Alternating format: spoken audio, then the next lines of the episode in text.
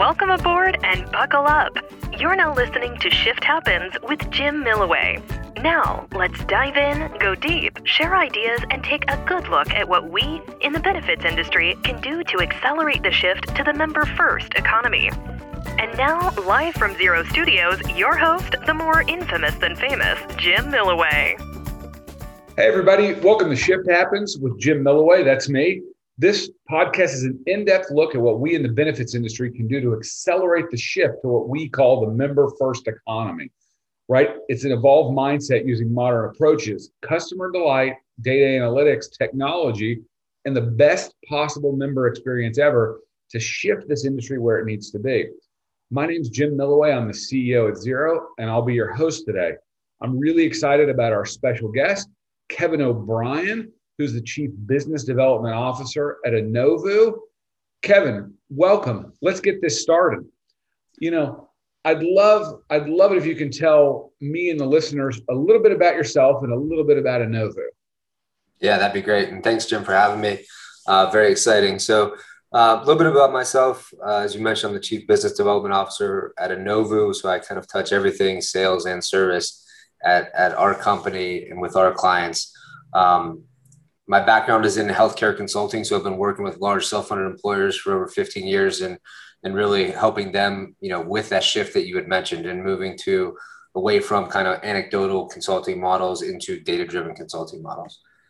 And Enovu, at our core, you know, we are a healthcare analytics company, so we really specialize in pooling disparate silos of data across healthcare, workers' compensation, and financial industry, financial um, data into our platform to help employers understand what's really going on within their own population, where we can identify and move waste out of the healthcare and workers' compensation systems, and how they can really evolve to that mindset you had mentioned of, of really employee delight and, and really you know minimizing healthcare exposure.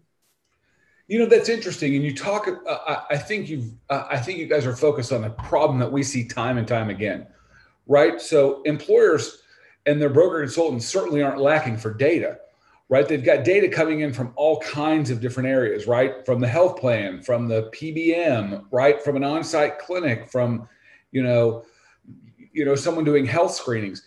And so we see all these beautiful reports right? But very rarely do these reports tell anyone what to do right? So we're getting all this data and we're getting no information. So from your perspective and the perspective of Enovu, tell us why data alone isn't nearly enough, why these brokers, consultants, and employers need answers, and how you guys help deliver those answers. Yeah, Jim, I, I couldn't agree with you more.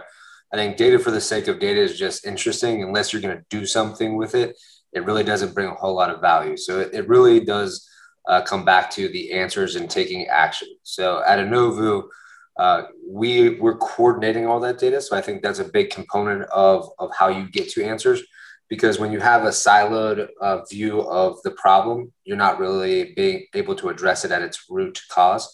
So by looking at healthcare workers compensation and retirement data together we can understand what's going on within a population and really provide that that unique view which leads to the answers. So we we not only are a, a, technology company so at our core we are a software as a service but what we've also added is specialists that help broker consultants and employers look at the data and only bubble up the information that's pertinent. So really give them the the problems that they're facing day in day out the problems that are driving their healthcare costs the the issues that they might have within their uh, performance network or or utilization issues. So by identifying the specific problem, it leads to the answers and the action. Yeah, you know, everyone we talk to on this podcast, and, and most of the people that we're lucky to work with, right, where we all have this challenge of how we take data and turn it into insight. And then how do we push even further and how do we turn insight into suggested action, right? So what should people be doing? And then move to a place where there's actually measurable impact. So did the intervention, did the idea, did the solution make an impact? You guys see tons of data, I'm guessing. Uh, and, uh, and I've got a question around that. For my sake and for the sake of the folks listening, tell me just how much we're talking about. I mean, how many employers and how many covered lives are you guys looking at on an ongoing basis? So right now we're looking at over a thousand employers and roughly 2.5 million um, lives of data. But you know that because people use healthcare so frequently, that ends up to be billions and billions of lines of claims data. On top of that, we have other data sources that we use for benchmarking purposes that added about another 34 million lives. So in terms of the volume of data that we're looking at, it's pretty vast. Uh, the, the, the real trick to it though is, is really sifting through that to get to the pertinent information and really drive that action. So um, that's that's the name of the game, and that's why you know Enovu is not just a software as a service company. We also have what we call engagement, where we are actually meeting, looking at the data on behalf of our broker consultants and behalf of our employers, and really leading them right to where that suggested action should be. Okay, so there's no question you see a lot of data. Yeah. When you look at this, right, and and people come to you because they need you to turn data into this suggested action, and a lot of times in our experience, employers, the brokers and consultants get fixated on a couple of areas, right? So they're looking at large claimants, right? A really small portion of the population that's driving a significant portion of the cost, but oftentimes they miss this drip, drip, drip, right? So whether that be lab or advanced imaging. So when you look at this, what are some of the more surprising things from the employer and broker perspective that you've uncovered in this data? Yeah, I think, you know, I always look at, you know, volatility being one. Um, healthcare is one of the few places where cost and quality do not always align. You know, the more you pay for a service doesn't equate to a higher quality. So that that volatility across site and site of care and service uh, is always one that I gravitate to because I think regardless of how many times you've seen that uh, opportunity, it, it's so apparent that there's so much waste and opportunity in that segment alone. That's always surprising to me. Um, another one that we just recently have come across, uh, and we're looking at our data, is uh, gastrointestinal uh, as a kind of leading indicator for a ton of comorbidities. We're looking at one group, uh, about 700 employees and a 300 $3 million spend, excuse me. 127 employees had a gastrointestinal um, diagnosis. Their cost per, on average per member was $16,800. The other 530 or so members that didn't have any GI claim was only $1,300 a year. So those that had GI, the other comorbidities, the other utilization that went along with that was, you know, significantly higher. So in and of itself wouldn't bubble to the top of any, you know, top five diagnosis or maybe any shock claim category, but definitely as a leading indicator, really interesting to look at um, how you would then go about solving, you know, that those comorbidities and issues. Do you see do you see the gastrointestinal like when you're talking GI, I mean, is that common across a lot of employers or is this is an aha moment on a specific population? Uh, so we originally thought it was uh, an aha moment on a specific, but then as we started to do more analysis on other groups, we found that it was actually a much larger issue. So that's one of the, the instances of being able to look at that data, replicate it over, you know, a thousand employers and realize, you know, this is really something bubbling under the surface um, that employers and, and, broker consultants should look at because uh, it's not on in those reports you mentioned that are supposed to be the end all be all. It's not going to pop up on that report, but unless you're using the data in a, a real proactive way um, to get to these answers, you know, you're not going to see that stuff. You know, it's interesting when you talk about GI. So we look at a lot of data too. And what we're looking at are the places where we can impact both the cost, right? So where can we help employers make smarter buying decisions coupled with like how do we make this a much better experience for the plan member? And when we look across our data sets like some are surprising and some are not on the key places to focus right? So musculoskeletal or orthopedic surgery is always up there right? We see mm-hmm. wild price variation and quality variation. Uh, we do see gi pretty frequently just looking at the pricing right? So there's big price failure there. Uh, advanced imaging is always a monster. So how often do you guys see advanced imaging, so MRIs and CTs, as a place where people have a lot of opportunity, and and, and what are they doing to go impact that? Yeah, so I'm. I mean, I don't want to overgeneralize, but it's an issue for almost every employer that we have data on. Um, just because employers haven't built their programs historically to help employees understand by walking in door A, that CT scans $1,000. Walking in door B, it's $200 and that that volatility and that price is is a problem you know across the country and and you know because of that for every employer so how people are solving that is you know, using solutions like your guys in zero um, structuring plan designs differently, uh, using the data to incentivize and educate employees on those types of things. So it's really a combination of all of all of those elements coming together and and it, but I, I would say it really starts with the advisor, right? That advisor understanding the issue and working proactively to um, identify the solution, understand the corporate philosophy, the employee makeup of different employers, and apply the solution that makes sense to to that to that solution. It's interesting. So a lot of this, right, especially in imaging, sounds like when you say door A versus door B, this is like kind of what we call the just walk down the hall syndrome. Yep. It can get really expensive. So a lot of this for relatively easy stuff to change behavior, right? I don't think there's anyone that's in love with their imaging provider. A lot of this is just side of care, is it not? That's right. It's it's really not. It's not. Oh, you know, I, I always go to go back to the. It's simple, not easy, right? The problem is simple to understand. It's not necessarily easy to fix, and that's why you know relying on different solutions like yours and others, you know, is critical to managing expense out of the programs. You know, you mentioned a couple of times, right, that at your core you might be a technology company, but there's there's this mix of high tech, high touch, where you've got hu- real human beings on your team that are helping push that data story along to help us understand what we can do. So, is Enovu a technology company or is it a consulting company? So we are we're a technology company with a little practice management bent to it. So I'd say what we're doing is bringing that thought leadership and the experience of working with a thousand employers and you know advisors from across the country to help folks move from an anecdotal model to a data driven model.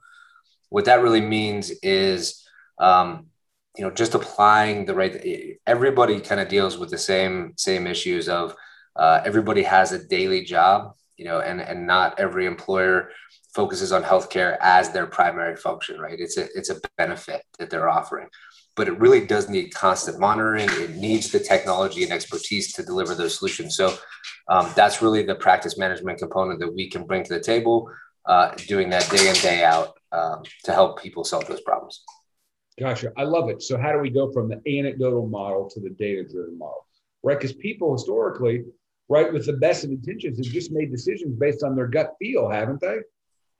That's right. Or, you know, what's worked with one employer, they try with other employers, even though that that employer might not have the same issue. So it really is about looking at the underlying data, getting rid of the things that really don't apply, focusing on the areas that are driving the waste or areas that you can drive opportunity of better health outcomes and putting the appropriate solutions in place. So if you think of Enovu at our core, we're really the identification component and then the measure measurement component. And folks like yourself and the advisors they're really the implementation and the fulfillment in between that. So um, when we can get that right we have huge impact on employers bottom line. Gotcha.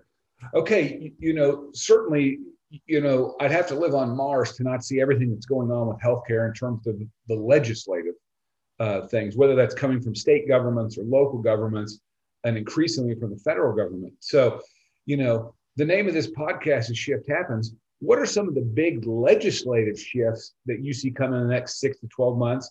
And how scared should I be about all the things I don't know? So I think um, we see momentum moving towards, you know, allowing employers to get access to more and more of their data, which leads to the answers and the solutions we've been discussing. So um, there's been, so, you know, the Consolidated Appropriations Act that was passed in December 27th of 2020 that has a number of factors in there that still yet have to be worked out, but it's clearly a move towards transparency.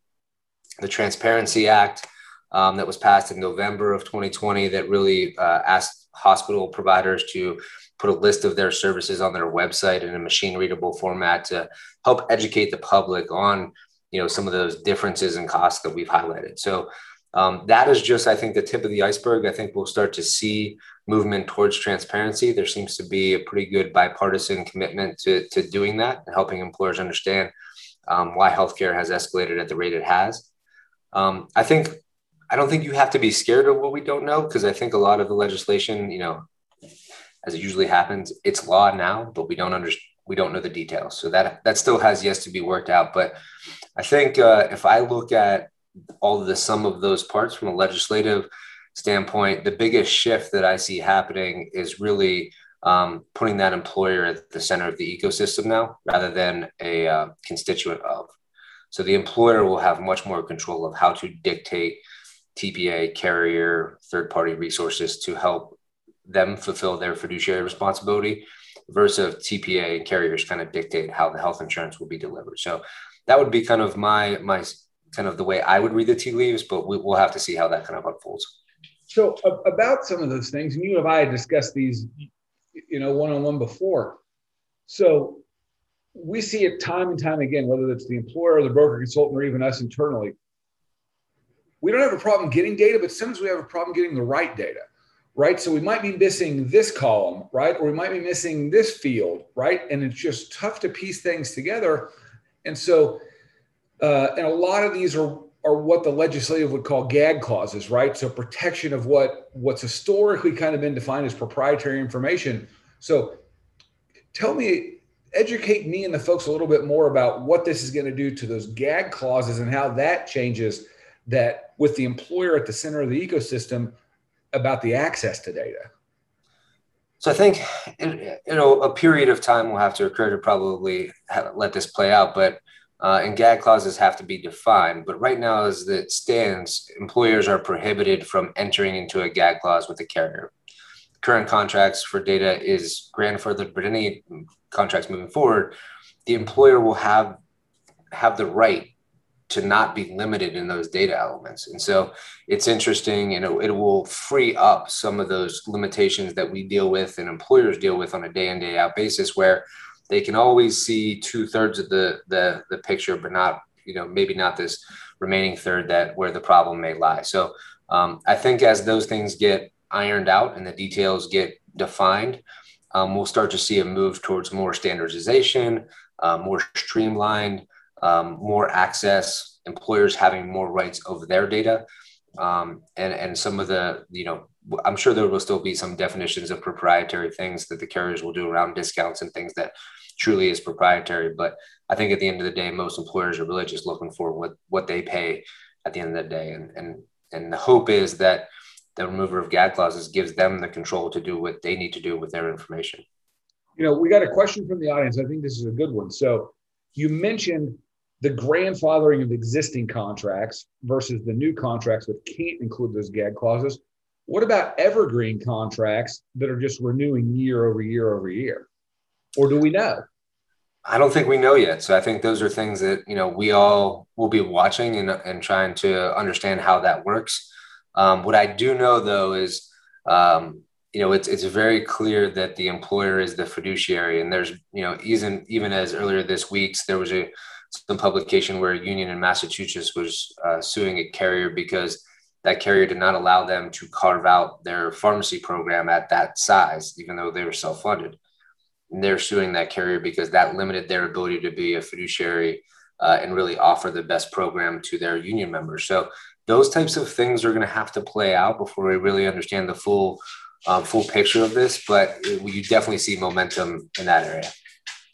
You know, let me ask you a question as we start to wrap this up. Uh, we, we talk about this shift, right? Like these broad shifts, but I think the, the critical shift that you guys help with is how do I move from that, again, your words, the anecdotal model to the data driven model. So for the people we have on the who, who are listening now and the people that are going to listen to us, you know, once we get the podcast uploaded, what's the biggest thing that people could do right now to take that first step towards moving towards the data driven model?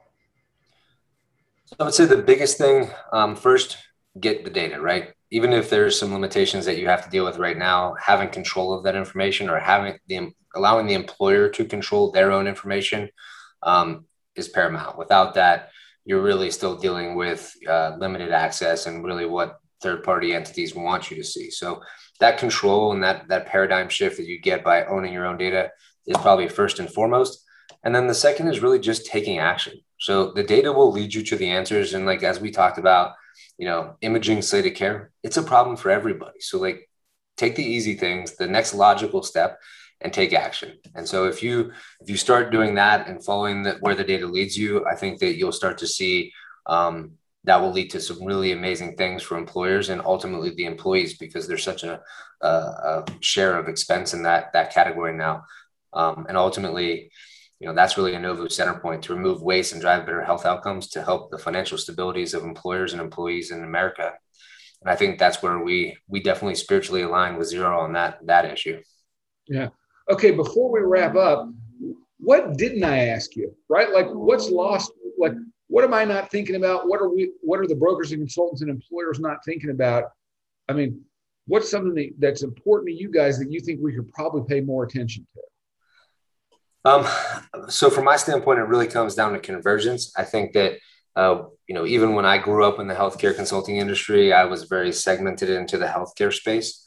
But in reality, uh, it's really all driven by the employee, all that risk. So healthcare, workers' compensation, and retirement all are directly related because the employee is making decisions in those three areas, and that has a comp- compounding effect on the employer. So uh, as as folks get into the data uh, driven model, uh, I would just think you know there's definitely ways to expand and enrich what you're looking at to get a, a larger and larger view of the world and how it's impacting your clients and, and employers out there. So um, I would just say you know convergence and, and the ability to look at that holistically would be something that's probably still very new for a lot of folks, but but something that's definitely real and really really interesting.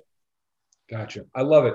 Hey, Kevin, thanks so much for joining me. I hope I hope this was useful, helpful, informative, and fun for you, and and even more so for the folks listening in that are going to listen in the future. Uh, I appreciate it. Everybody else, hit me up on LinkedIn, Twitter. Same thing for Kevin. Uh, let us know what's on your mind, uh, and together, let's get shift done. Thanks, guys. We hope you've enjoyed flying Zero Studios on our destination to Shift Happens with Jim Millaway. Be sure to subscribe and review our podcast. And don't forget to join us for each and every episode as we accelerate the shift to the member first economy.